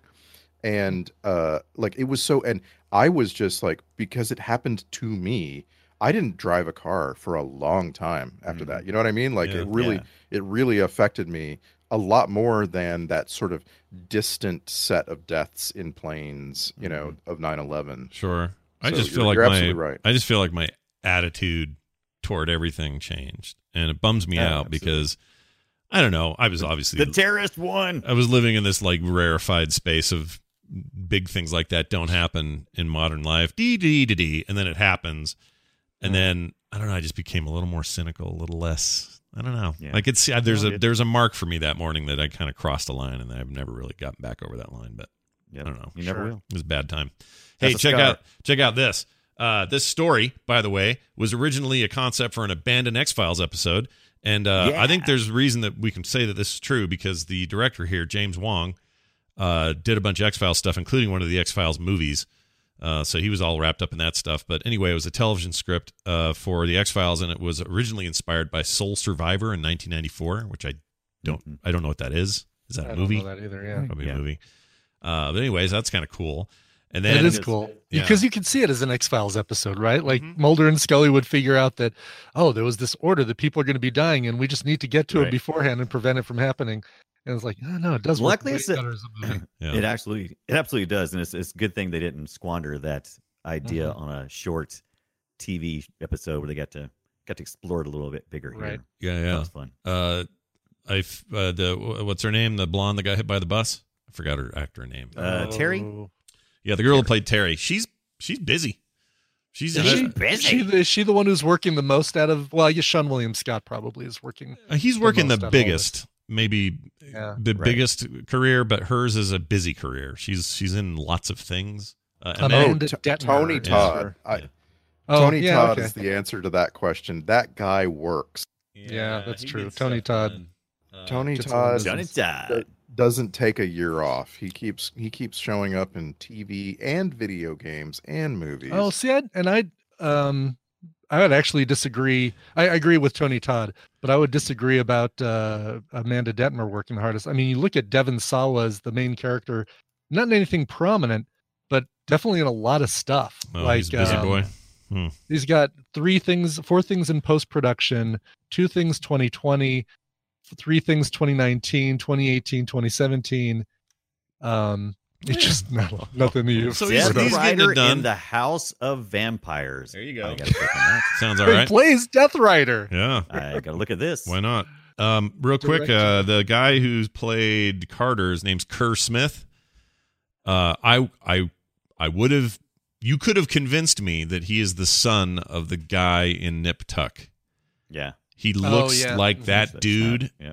I mean, it's doppelganger level weird, just age difference. And it freaked me out. Now, these days, he's a little gray and whatever. He's like 47 years old, but he looked. Oh, no. He plays a principal. Death is coming. On Riverdale, but he looks just like him. If you find a picture of him when he was a little younger and then hold that up next to, I forgot that guy's name, Dr. Doom from the bad.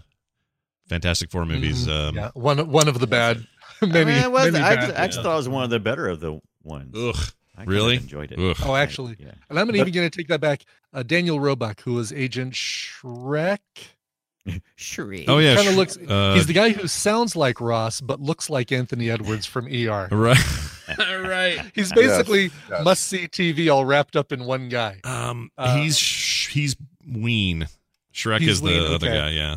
He has about a dozen things in pre and post production. He did about 10 things in 2019, 2018, 2017. There's your hardest working guy in Final Destination. He's very busy. His whole career is he's all over the place. Like, he's a busy guy. But back to Scott's point, apparently when this film was made in early 2000 or late 99 or whatever, we still hadn't shaved those sideburns down. No. We were still hot on those sideburns. Yeah, we were into it, dude. Oh, man, I think sideburns need to make a comeback because I've considered trimming off some of my goatee so that I can get a good seal on any mask I might have to wear for this. Yeah. So there may be some hair manipulations on the way. I was going to say, you have not trimmed up that thing in as long as I've known you. Yes. Yeah. You've had the facial hair since the beginning. Guys, I'm bracing for the requirement to wear a mask somewhere, and I'm going to have to shave. I'm just bracing. Yeah. Oh yeah. Oh my gosh, Randy, your beard is in trouble. We kind of have the. I mean, it's not a requirement yet, but it is a strong recommendation as of yesterday. Mm-hmm. Yeah. So I'm going to be wearing my Spider-Man mask everywhere I go now. I'd love that you've got that freaking thing. Are you really going to wear that around? Because I love it. Oh, you should. I think I could. You should. It's not funny right now. I think people would actually freak out because my eyes are covered, and it's weird seeing somebody walking around with a full face mask versus just a. What we need right now is people out with humor in our very dangerous times. Yeah, people walking around doing funny stuff. We need that. Yeah, we do need it. Right. Yeah, I'm hoping to get a nose and mouth covering that's also so broad that it goes all the way over the whole beard. That would be nice. Right. That would be nice. But even then, like, if you really want good seal, you got to shave some lines between where your sideburns end and where the beard begins. I was testing yesterday. Okay. You and I will have this discussion further offline because I'm very interested in this. The good seal is up here. I'll send you a photo of what I've got because it's great. And it's like Velcro attached. It'll go over everything. And you're just wearing it basically in case you have it and you don't know you have it so that you don't give it to somebody else. You're not preventing yourself from getting it. Nobody. Well, I mean, you would be preventing yourself from getting like it would definitely cut down on someone sneezed in my face, but I had the mask on. Yeah, right? It would definitely of course reduce your risk. Yeah. A little bit. But yeah, I mean, you know, they've basically been saying. Well, no, this is how Brian feels about what they've been saying. Yeah, but who's they is my problem. Right. Because there's so many theys right now. The CDC is one they, but then there's a couple of guys there I don't trust. World Health Organization. Yeah, okay, good point. And the Chinese or the Asian, like the Koreans have been wearing the mask since day one, and those guys had the least amount of thing. I know there's other stuff going on. that it contributes to that. But I think they knew what they were doing with that mask. It is important to remember that if you're wearing a face mask and death comes for you, death is going to use that mask to kill you. That's right. Absolutely. It's going to choke you with your own mask. It's important. Look, if we've learned anything from today's viewing, it's that. Also, I forgot what I was going to say. I had a thing to say about a thing about the movie, and there it went. All right, was it music related? No. We just finished talking about that, I think. I'm looking here to see if I had a note about it, and for some reason I wrote 90s chicks. Let's see. 90s chicks or chicks? Chicks, like girls in the plane. Oh, yeah. So our primary character, or not really love interest, just partner. How about that? She became a love interest later, right? They were holding hands, and they eventually become a love interest. But it was odd how they were trying to shore up her character, because she had very little dialogue. They tried to shore up the character by saying stuff like, "Oh, she's a bookworm, and she welds art, and her father is dead," and just they tried to give her this depth through these character elements, and we didn't really get it from her dialogue, and I kind of wish they could have explored that a little bit more. Well, you get it. I felt a little cheated. It did give you the feeling, or that I think they were aiming for, which was girls in the 90s are cool, and they're just she's cool. Yeah. She's making art. She's a welder. She's a welding. She don't like care flash at dance. All. Yeah, she like flash dance, dude. Oh man, we haven't had a good welder since Flashdance. That's awesome. True story. Yeah, I forgot that's what she did, because I was too focused on her getting wet on a chair or whatever. Boy, that came out wrong. Oof. Clear Rivers' cabin was like the most pointless part of the whole film. We could have cut out all that. I didn't need to see him taping things up and all that stuff out. I would have gotten tetanus. Yeah, see, that doesn't make sense, actually. It kind of goes against the grain of the thing, because isn't the whole point that death will just use duct tape then? Like, it doesn't care if you're using duct tape. I mean, if death wanted to kill you, he's definitely going to get you when you're trying to canoe across a lake or a pond in the middle of the night while the FBI is chasing you. Oh, no, we're never going to get him. He's in a canoe. Yeah. We can't get wet. Yeah, we have to wait till he gets on shore and then put trees on him, and then he can't breathe. Okay, got it. Right. Yeah, see, some of this stuff's a little loose, but it's fine. Yeah, they do it in such a way that I'm having a good time. Had fun. Yeah, I'm not having a bad time, and that's what matters here. Don't have. But I'm with you about the chick in the bucket here. We talked about earlier the devil, or Tony Todd, or Mr. Bloodworth. I really could have used like him, I don't know, showing up somewhere near the end and just kind of, I told shaking you. Shaking his head or something, smiling, putting the tisk. The thing about a chick in the bucket is that they have to spend the rest of the movie wherever you left them. Yeah, and so not only did we leave him at this morgue where he has to spend the rest of the movie, but he spends the rest of the movie receiving more bodies. And I really kind of like that because he's got his own story going on there. He keeps trying to go home from work, and the bodies keep showing up, right? Mm-hmm. And it's like, oh, that's nice. He's the hardest working chick in the bucket. Do you think this whole thing was just? Do you think his whole character was just to say, hey, Tony Todd, remember him from freaking Candyman? That's cool. We got him. Do you think that was the stunt casting here, or is it? Well, and according to some of the stuff behind the scenes stuff, they said they hired him simply because of his deep voice, that he would bring that serious tone to that character. Just what they had said. Okay. He's a formidable sounding looking dude. So I'm in on your Tony Todd selection regardless, but it's a huge, huge trope though, for people to have your principals meet this one-off person that they've never seen before, and he divulges all of this really useful cosmic information. Mm-hmm. That I didn't like that at all. Well, if they'd have done a little more follow-up, I might have been okay with it. Like, they just never followed it through. It was just like, oh, here's Tony Todd, and goodbye.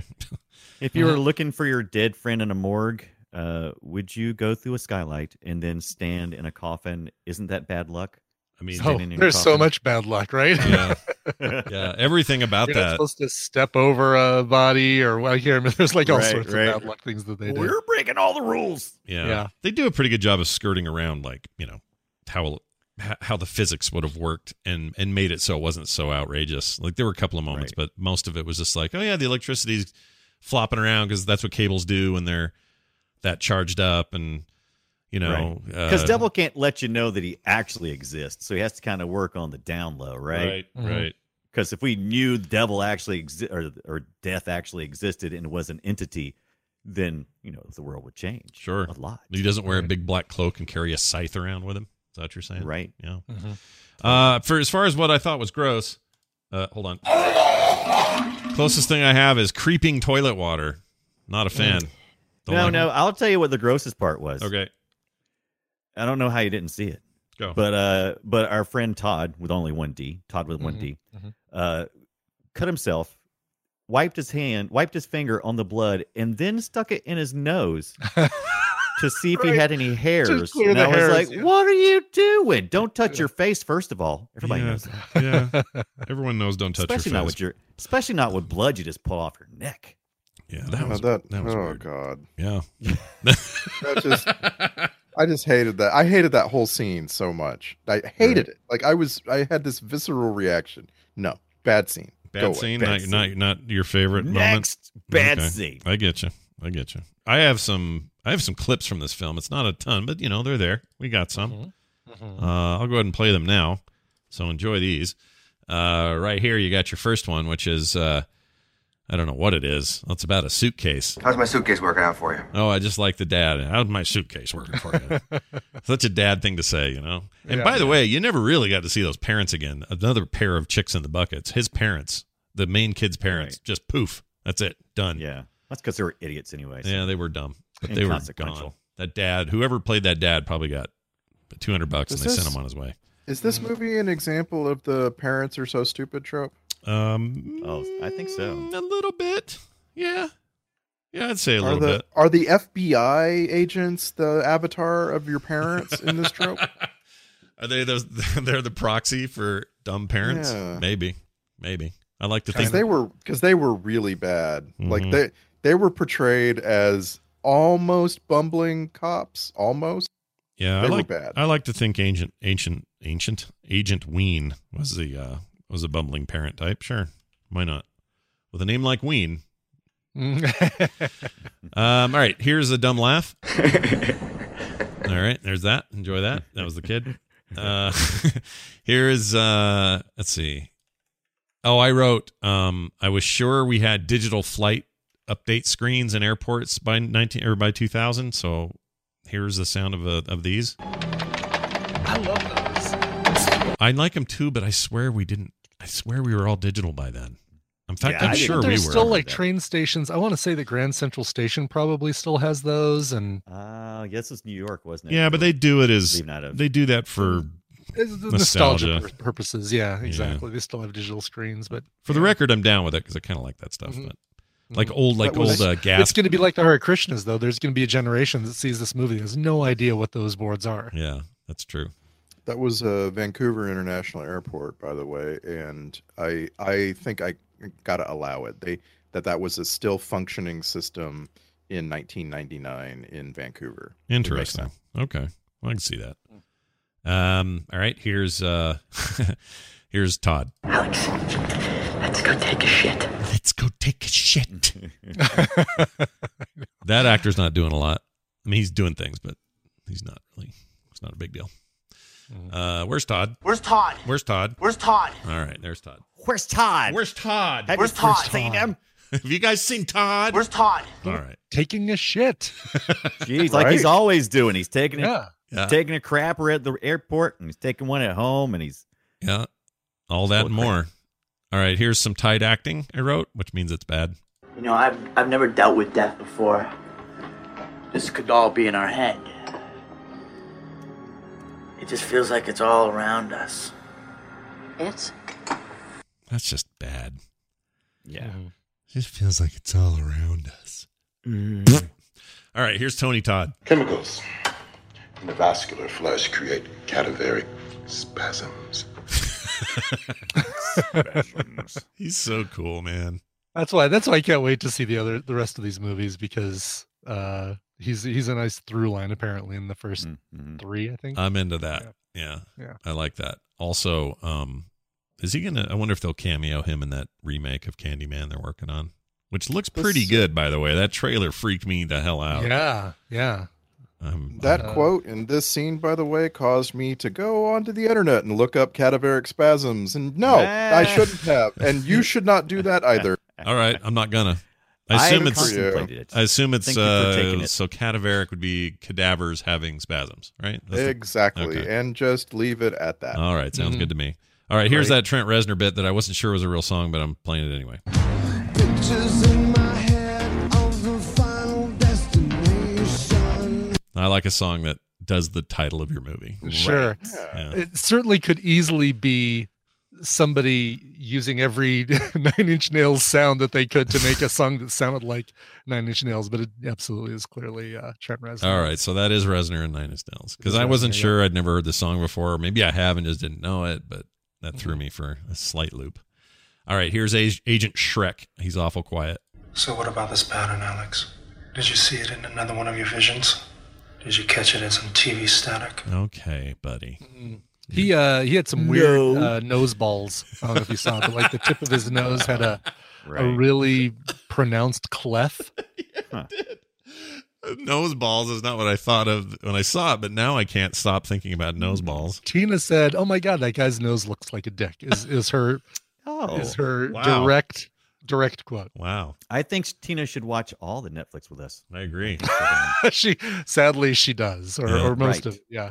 Here's this is great. I found so do you normally when we get the prom clips from your mom, it's usually like, oh, this is after prom, or this is when I picked my date up, or this is what I said to my date, or whatever. Mm-hmm. But this is you talking to the other people, because you guys had a total of 2 other couples with you, which means there was a big entourage with us. Yeah. So you had 6 total people if you count, every guy and every gal. And so here's what you said to them during dinner. You guys can sit down in your little chairs and make fun of me. Whatever, it's fine. Yeah, it must have been a bad night. Were you just like chowing down? Have like one of those mini tape deck recorders? Like, yeah. One of the micro cassettes. So yeah, she had a boom mic for part of it. She was walking around. Right. She directional mic, stealth microphone, directional mic, and another table. Yeah. Oh, did she ever use a Mr. Microphone? She had a Mr. Microphone. She loved it. All right, here's hey, good looking. We'll be back to pick you up later. Pick you up after the game. All right, here's the burner. Oh, the burner at the teacher's house scared me. It actually gave me a jump, and this is that sound. Yeah. So when she's like down there, like tickling the bottom of it to try to light it, and then it just kicks on. Okay. And it just gave me the peeps.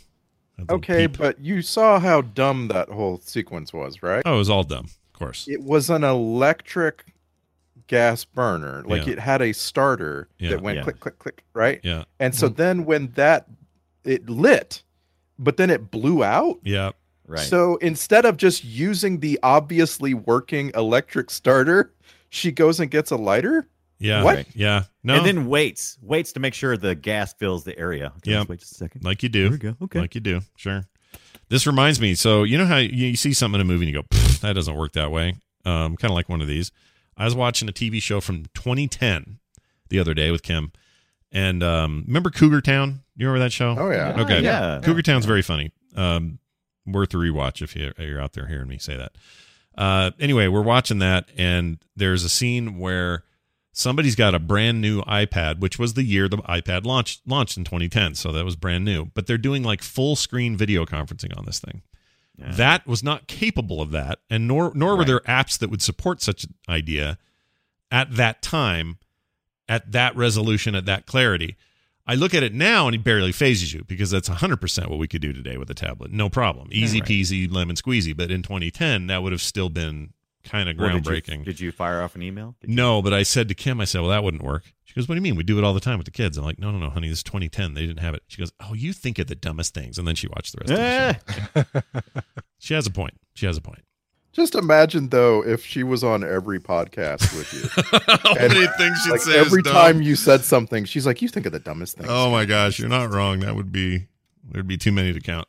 All right, here's the great... Oh, the teacher made a great sound when she tossed that mug full of tea. Oh, good. And so here's that sound. There you go.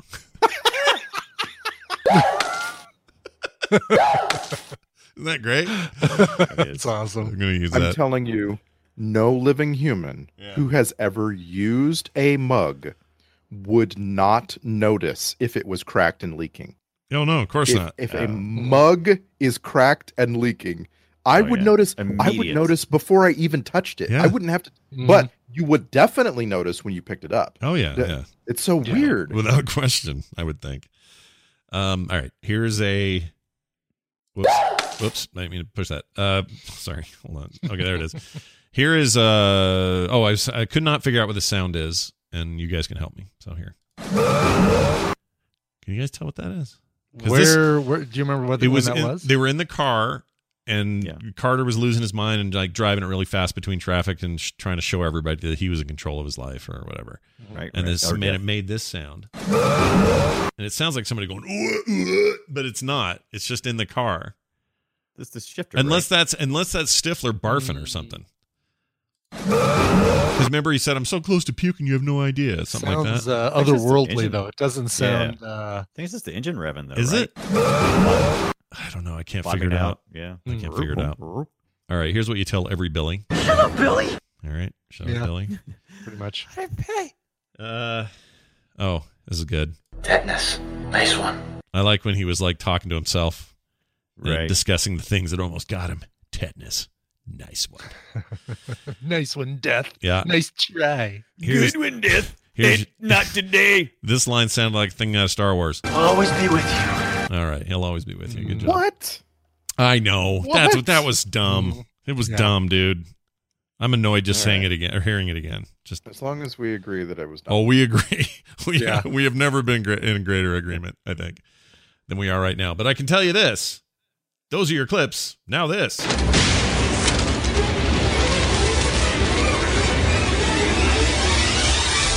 The Filmsack checklist. CRT monitors were really the worst, Jack. Never own an above ground pool. Check. Those are bad news. And finally, shovel versus electricity. Electricity wins every time. Check. Star Trek Connection. We have a couple. Tony Todd, as mentioned before, he played old man Jake Sisko on DS9, and it was also on TNG. On TNG, he played Worf's brother Kern, for 4 episodes. Kern. And he was different characters on episodes of DS9 and Voyager as well. But the big one was the role of Jake Sisko. He was also considered for the role of Benjamin Sisko and lost out to what's his crazy in the end. Avery Brooks. Yeah, what's his crazy? He would have been an interesting Sisko. Yeah, I would have been down with that, but that's fine. Avery Brooks did fine too. Voiced many characters in many Star Trek video games. Also Daniel Roebuck and company. He was Agent Ween. He played a Romulan civilian in Star Trek The Next Generation 5th season episode Unification Part 1 and 2. So a lot of Star Trek there. Today. No surprise. Dude's in everything. Yeah, guy does all the things you need him to do. Soundtrack grade, I'll give this an F for fine. It's fine. It's fine. Does what it needs to. When it needs to. It's fine. It's serviceable. That should be an S for serviceable. Yeah. I didn't come away caring about it. Like the soundtrack just it meant nothing to me. Yeah, it's nothing you'll carry with you or be significant. It just is there to service the film in a way that's sufficient. That's it. That's all it is. All right, Twitter post. This is where you guys sum this thing up in 280 characters or less. Let's start with Randy. Final Destination. 4 dudes and 3 women all come together with a huge amount of high emotion and fear, and then one by one they leave until it's just 2 guys and a girl, and it's awkward, just like a Saturday night at Ibbott's house. Mm-hmm. Nice. Sure. Especially in these dark times. Mm-hmm. Also with us, Brian Dunaway. Oh, Final Destination, like running into Candyman at the morgue is when you realize you're playing chess while Death is playing Jenga. This tea is scaring me. Death is playing Jenga. Nice. You're absolutely right. Death was playing Jenga. If you had to let's come up with the perfect game that Death is playing. Clearly, it's Mousetrap. Yeah. Oh, no, but it's good. But it's not like Mousetrap is hard. Death is the Mousetrap is hard. So is Death. True. Yeah, that's true. The hardest thing about Mousetrap is setting it up. That's true. Mm-hmm. I'm gonna agree with that. It's the single hardest part. Yep. Then finally Brian Ibbett. Kind of plays right into that. Final Destination. Rube Goldberg presses lever A, which makes a noise to cause hamster B to spin around in its wheel C, turning crank D, which lights candle E that burns through the rope, F, dropping weight G on the seesaw H, which rotates bar J, which makes Rube Goldberg turn in his grave. Nice. That's awesome. I love the idea of the end of a Rube. I love the end of a Rube Goldberg device is him literally moving physically in his grave. Is a great way to end your Rube Goldberg device. It's very good. All right. Well, that's all good and well. Let's check this out. This film had two alternative titles. It was crazy. They just handed to me. This is almost called Get Carter Out of the Car. Finally, Dude, Where's My Head?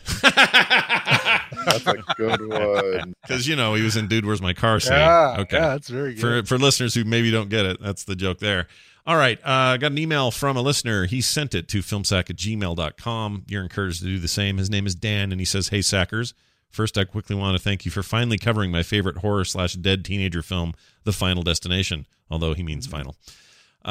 Second, I'm really looking forward to your thoughts on 2012. I watched it after Scott announced it was coming up. Scott, have your trope alert button ready, because you might set a FilmSack record for most times pressing it.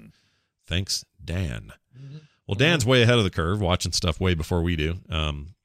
I suspect that thing is just about the most disaster movie, tropey movie in the history of those. So we're gonna watch it next week, and I would really, really like to not get any spoilers because I've never seen it. Ooh, so nice. Hey, that's cool. I won't even tell you the year it takes place. Thank you. That is that's the most spoiler-free Brian Ibbett's ever been about anything in his life. That's really great. I'm excited to hear that, actually, because I think the rest of us have seen it, I assume. I think we all have, right? Correct. Yeah. I did not love it in the theaters, but I don't think there's a movie that's more perfect for us than this, and it will give us a chance to really tear down some of those disaster ideas that you see in like every disaster movie. This movie's just full of them. Yeah. And yeah, it'll be great. So the long time coming. We might even get a little extra surprise from our good pal Tom Merritt. I got to talk to him, but I think he's going to want to contribute a little bit to this. So we'll let you guys know when that happens. That's next week right here on FilmSack. 2012 is the film, and we'll probably do more of these Final Destinations. And we say probably. We don't know how far out we'll spread them out, but I think we're all cool with this idea of checking out the whole series if we can. Mm-hmm. Good times. So we'll give take them weeks. One at a time. Yeah, one at a time. Not in weird reverse order or anything weird like that. We'll give it some weeks before we do the next one, but stick around because Final Destination 2 will be right around the corner. All right, that's it for us. That's all, everybody. Filmsack.com is the website. Go there, be there, have fun there. There's things to do, places to link off to. You'll find a whole treasure trove of content by heading to heading to filmsack.com. You can also leave us voicemails at 801-471-0462, emails at filmsack@gmail.com. You can follow us on Twitter at filmsack and leave us reviews wherever you get your shows. That's going to do it for us, for me, for Brian, and for Randy. Carter, you did. We'll see you next time. For sure. My team. Yeah.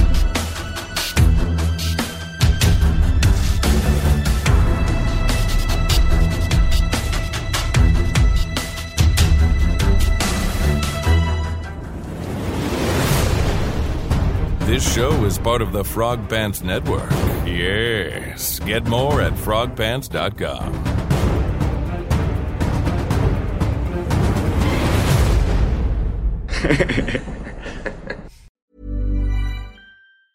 Hey, it's Paige DeSorbo from Giggly Squad. High quality fashion without the price tag. Say hello to Quince. I'm snagging high-end essentials like cozy cashmere sweaters, sleek leather jackets, fine jewelry, and so much more. With Quince being 50 to 80% less than similar brands. And they partner with factories that prioritize safe, ethical, and responsible manufacturing. I love that. Luxury quality within reach. Go to quince.com/style to get free shipping and 365-day returns on your next order. Quince.com/style. Planning for your next trip? Elevate your travel style with Quince. Quince has all the jet-setting essentials you'll want for your next getaway, like European linen, premium luggage options, buttery soft Italian leather bags, and so much more. And it's all priced at 50 to 80% less than similar brands.